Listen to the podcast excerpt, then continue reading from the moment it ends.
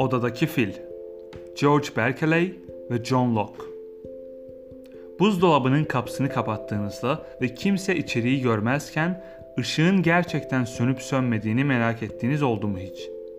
Işığın gerçekten söndüğünü nasıl bilebilirsiniz? Belki bir kamera takabilirsiniz. Peki kamerayı kapattığınızda ne olur? Ya da kimsenin duyamadığı bir anda ormanda bir ağaç devrilse gerçekten bir gürültü çıkar mıydı? Siz orada değilken gözlemlenmeyen yatak odanızın var olmaya devam edip etmediğini nasıl bilebilirsiniz? Belki de her dışarı çıktığınızda yok oluyordur. Bunu kontrol etmesi için başka birinden yardım isteyebilirsiniz. Cevaplanması güç soru şudur. Yatak odası kimse onu göze, gözlemlemediğinde var olmaya devam eder mi? Bu sorulara nasıl cevap verebildiğimiz açık değildir. Çoğumuz nesnelerin görülmediklerinde de var olmaya devam ettiğini düşünürüz. Çünkü en basit açıklamadır bu. Yine çoğumuz gözlemlediğimiz dünyanın orada bir yerde olduğuna inanır. Dünya sadece zihinlerimizde var olmaz. Öte yandan Cloyne psikoposu İrlandalı filozof George Berkeley'e göre 1685-1753 gözlemlenmeyen şeyler var olmaya da son verir. Şu an okuduğunuz kitabın doğrudan farkında olan bir zihin yoksa o artık var olmayacaktır. Kitaba bakıyor olduğunuzda onu görebilir, sayfalarına dokunabilirsiniz. Ancak Berkeley'e göre tüm bunlar deneyimlere sahip olduğunuz anlamına gelir. Orada bir yerde bu deneyimlere neden olan bir şeyin olduğu anlamına gelmez. Kitap sadece sizin ve diğer insanların zihnindeki ve belki de Tanrı'nın zihnindeki düşüncelerin toplamasıdır. Zihninizin dışında bir şey değildir. Berkeley için bir dış dünya kavramı bütünüyle anlamsızdır. Bütün bu ifadeler sağduyuya aykırı görünür. Elbette etrafımız onların farkında olalım ya da olmayalım var olmayı sürdüren nesnelerle çevrilidir, değil mi? Ne var ki Berkeley öyle düşünmüyordu. Berkeley bu teorisini ilk defa dillendirmeye başladığında pek çok insan gayet anlaşılabilir bir şekilde onun delirmiş olduğunu düşündü. Aslında ancak ölümünden sonra filozoflar onu ciddiye almaya başladılar ve ne yapmaya çalıştığını kavradılar.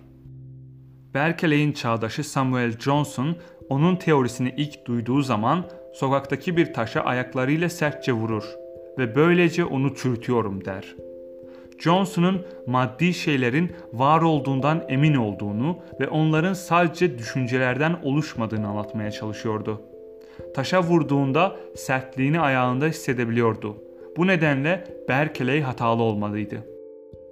Ancak Berkeley Johnson'ın sandığından daha akıllıydı.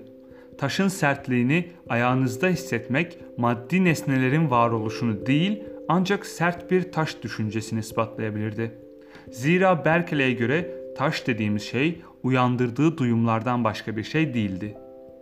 Onun arkasında ayaktaki acıya neden olan gerçek, fiziksel bir taş yoktu. Aslında sahip olduğumuz düşüncelerin ötesinde hiçbir gerçeklik de yoktu.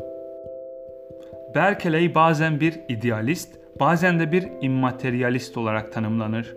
İdealisti çünkü var olan her şeyin düşünceler olduğuna inanıyordu.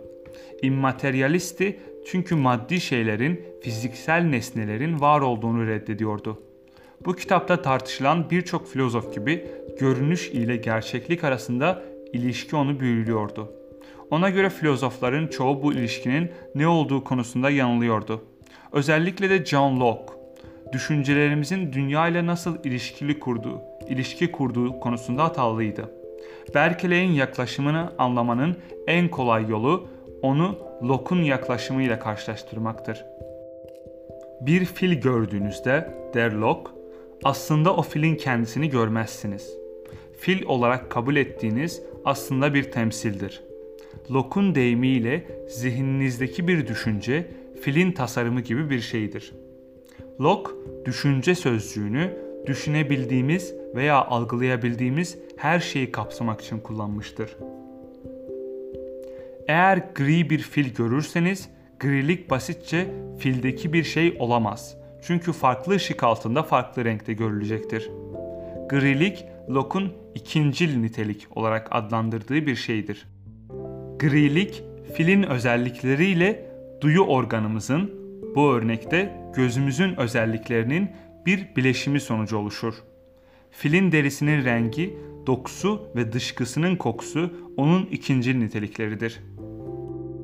Büyüklük ve şekil gibi birinci nitelikler ise Locke'a göre dünyadaki şeylerin gerçek özellikleridir. Birinci niteliklere ait düşünceler gerçeğine benzer. Örneğin kare bir nesne görürseniz o nesneye dair düşüncenizin oluşmasına neden olan gerçek nesne de karedir. Ancak kırmızı bir kare gördüyseniz algınıza neden olan dünyadaki gerçek nesne kırmızı değildir. Gerçek nesneler renksizdir. Renge dair duyumlar Locke'a göre nesnelerin mikroskobik dokuları ile bizim görme duyumuz arasında etkileşimden gelir. Ancak burada ciddi bir sorun vardır. Locke, bilim insanlarının tanımlamaya çalıştığı bir dış dünya olduğunu ama ona sadece dolaylı bir erişimimiz olduğunu düşünür.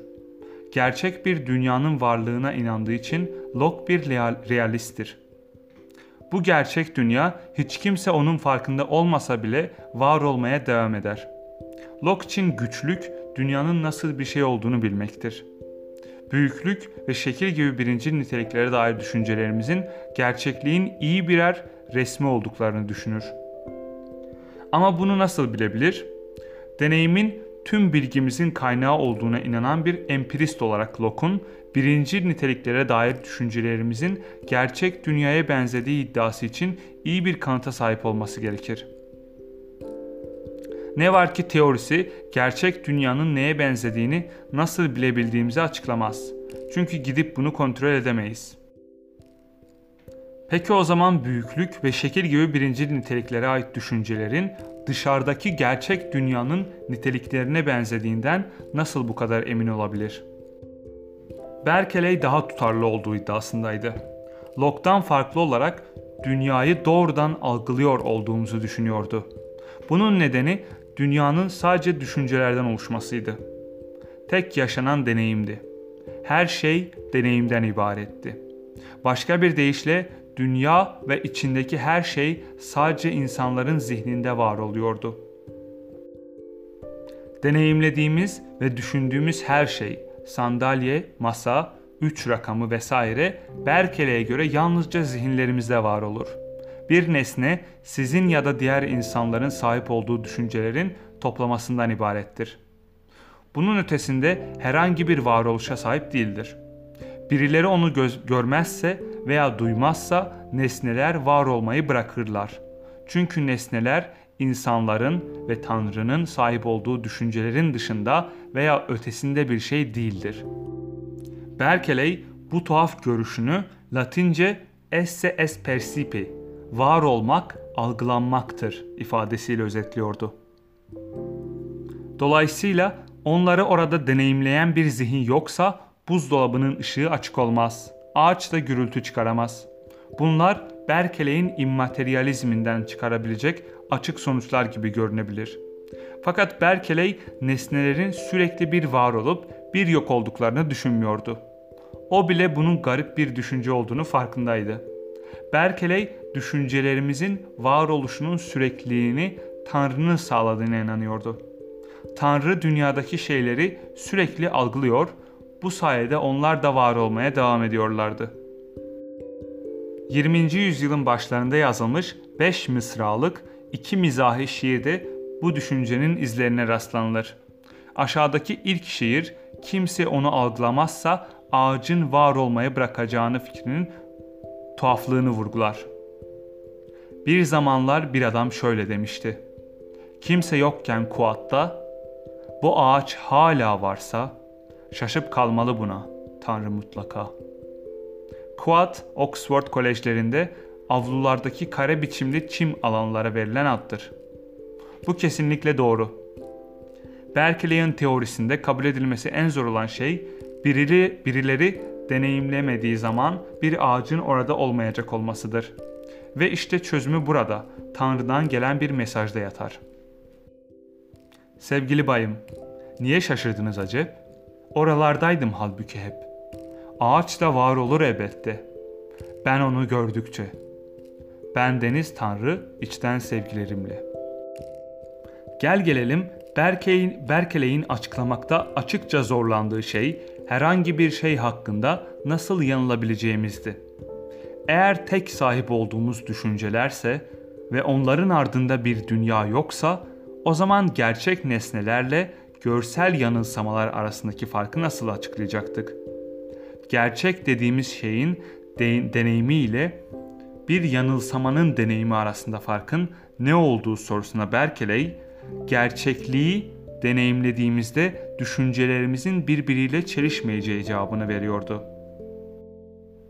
Örneğin suyun içinde bir kürek görürseniz kürek kırıkmış gibi görünebilir. Locke gibi bir realist için hakikat küreğin gerçekte düz olduğu, sadece kırık göründüğüdür. Berkeley için ise kırık bir kürek düşüncesine sahipizdir. Ancak bu suya uzanıp küreğe dokunacak olursak sahip olacağımız düşüncelerle çelişirdi. Suya uzandığımızda küreğin düz olduğunu hissedecektik. Berkeley gününün her saatini immateryalizmi savunarak geçirmemişti. Hayatında bundan çok daha fazlası vardı. Sosyal ve sempatik biriydi. Hatta Gulliver'in Gezileri kitabının yazarı Jonathan Swift de arkadaşlarından biriydi. Berkeley, Berkeley ilerleyen yaşlarında Bermuda adasında bir okul açmayı planladı ve bu işi gerçekleştirmek için bolca kaynak buldu. Ne yazık ki planı suya düştü. Çünkü adanın ana kara Bermud'dan ne kadar uzak olduğunu ve oraya erzak taşımanın zorluğunu fark etmemişti. Yine de Berkeley öldükten sonra batı yakasındaki bir okula Kaliforniya'daki Berkeley Üniversitesi'ne onun adını verildi. Bu da Berkeley'in Amerika'yı konu alan bir şiirine dayanıyordu. Batıya doğru çizdi imparatorluk rotasını. Dizesi üniversitenin kurucularından birini cezbetmişti. Berkeley'in immateryalizminden de tuhaf olanı ilerleyen yaşlarında Amerikan yerlilerine özgü bir ilaç olan cam katranıyla su karışımı katran suyunu tanıtma tutkusuydu. Bu su sözüm ona her hastalığı tedavi edebiliyordu. Hatta Berkeley onun harikalığını anlatan uzunca bir şiir bile yazmıştı. Katran suyunun popülerliği kısa sürdü. Hafif antiseptik özelliklere sahip olduğundan küçük rahatsızlıklarda işe yaramış olabilir ama şimdilerde rağbet gören bir tedavi yöntemi değil. Berkeley'in idealizmi de rağbet görmedi. Berkeley sağduyuya ters düşen sonuçlara varacak olsa bile bir argümanı gittiği yere kadar takip etmeye hazır filozoflardan biriydi. Voltaire ise bu tür bir düşünüre hatta aslında filozofların birçoğuna ayıracak vakti yoktu.